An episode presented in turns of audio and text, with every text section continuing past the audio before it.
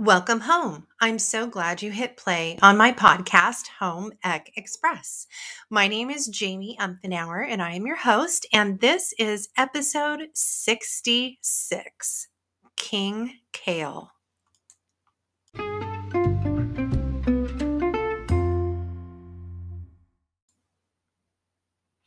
Okay, my friends. So, one of the uh, topics, of course, under the umbrella of home economics has to do with cooking and nutrition.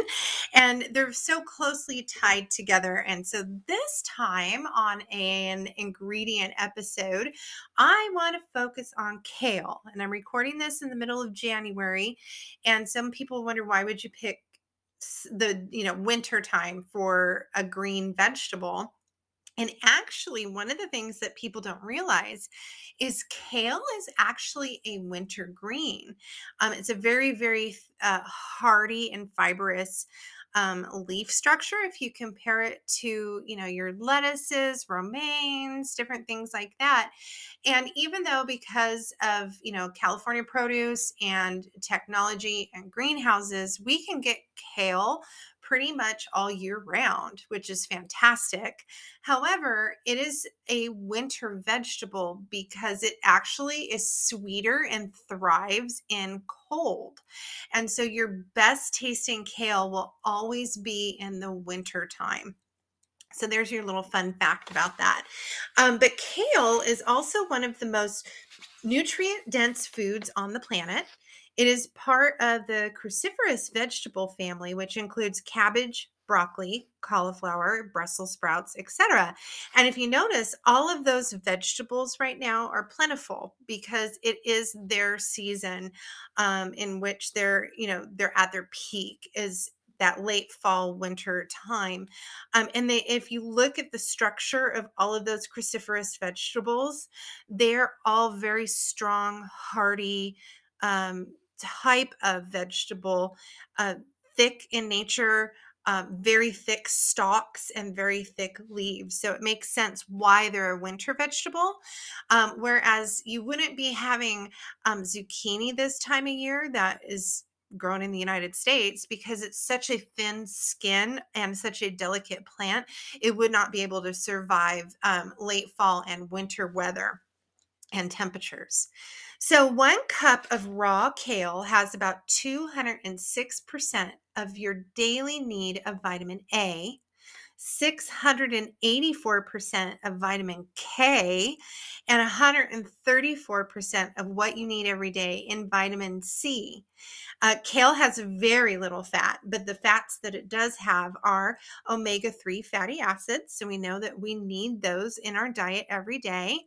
Um, kale is loaded with a very powerful antioxidants, and these are the substances that counteract the damage of free radicals.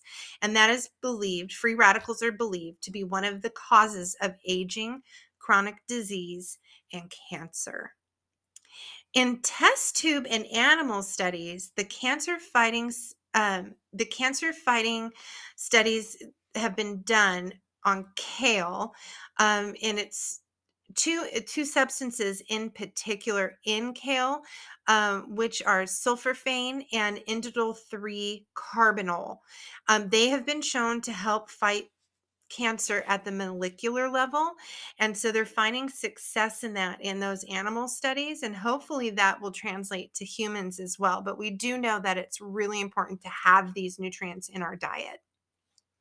Kale is a good source of minerals that most people do not get enough of in their day to day diet, which include calcium, potassium, and magnesium, which helps in the prevention of type 2 diabetes and heart disease. Kale is very high in nutrients that protect eyesight in aging. These nutrients, lutein and zeaxanthin, have shown in studies to lower the risk of macular degeneration and cataracts. So, hello, um, kale is pretty fabulous, and it's become popular over the last 10 years. Um, for most people didn't know what to do with it or um, you know there's different kinds of kale there's uh, lacinato kale, which some people call Dino kale, um, which is a flat leaf with a slight curl. It's a little darker than um, the curly leaf kale that is very common. I think people get a little intimidated by it because it's not something that you look at and be like, oh, let's make Caesar salad with it. It's not as commonly used um, in the kitchen until you know what to do with it. So there's a lot of delicious things that we can do with kale.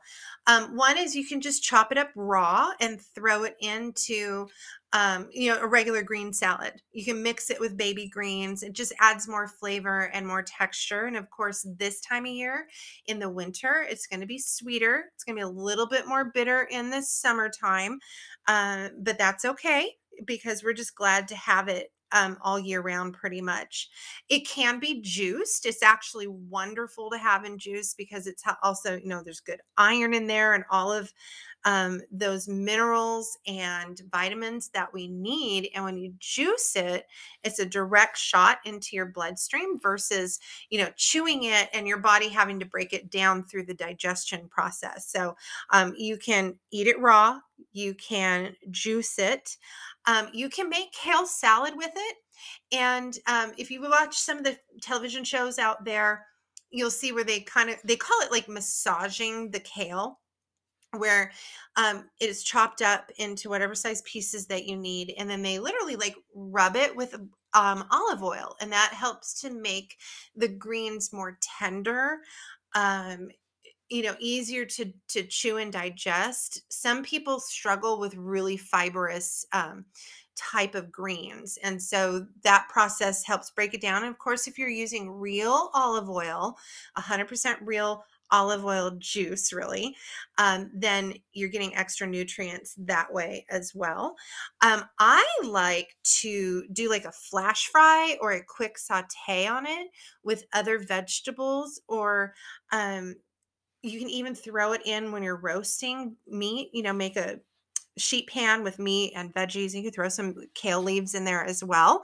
Um, but I really like to do where um, you wilt it down through the saute process, similar to what you could do with spinach, onions, garlic, maybe a little bacon in there, and then just rest maybe it's a chicken breast or a little pork chop on top of that bed of greens. And it's oh, so stinking delicious. Now I'm going to crave that really bad.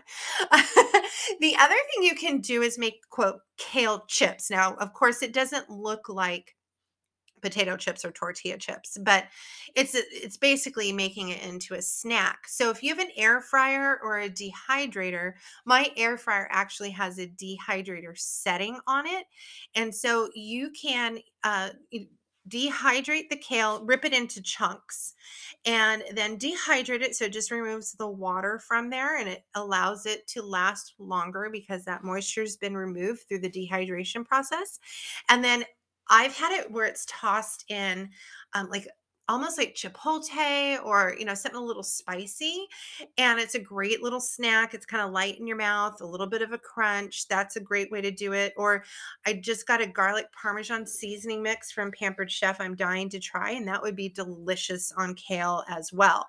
So don't let kale intimidate you because it looks funny. Um, it is one of those easy to use greens to add more flavor, texture, and nutrition into your diet. But it's just knowing what to do with it is half the battle. So go ahead and just give it a try. Um, it's more than just plate garnish, you guys, because that's what people used to think that it was was plate garnish. It is a delicious vegetable and it's also a superfood. So I hope that you learned just a little bit more about this fun and curly vegetable that we have out there because really kale is king. And so if you would like more information on cooking, sewing, financial coaching, and if you would like to be part of our regular Home Ec Express family, make sure that you subscribe at Home Ec homeecexpress.com. And when you sign up for the newsletter, you also get our free ebook about um, homemade cleaners for a healthy home. And um, you can also follow us on Instagram, Pinterest, and Facebook. And let me know in the comments section or through homeecexpress.com if you have any questions or recipe ideas to share. We love to share ideas. So have a great week, my friends, and don't be afraid of kale.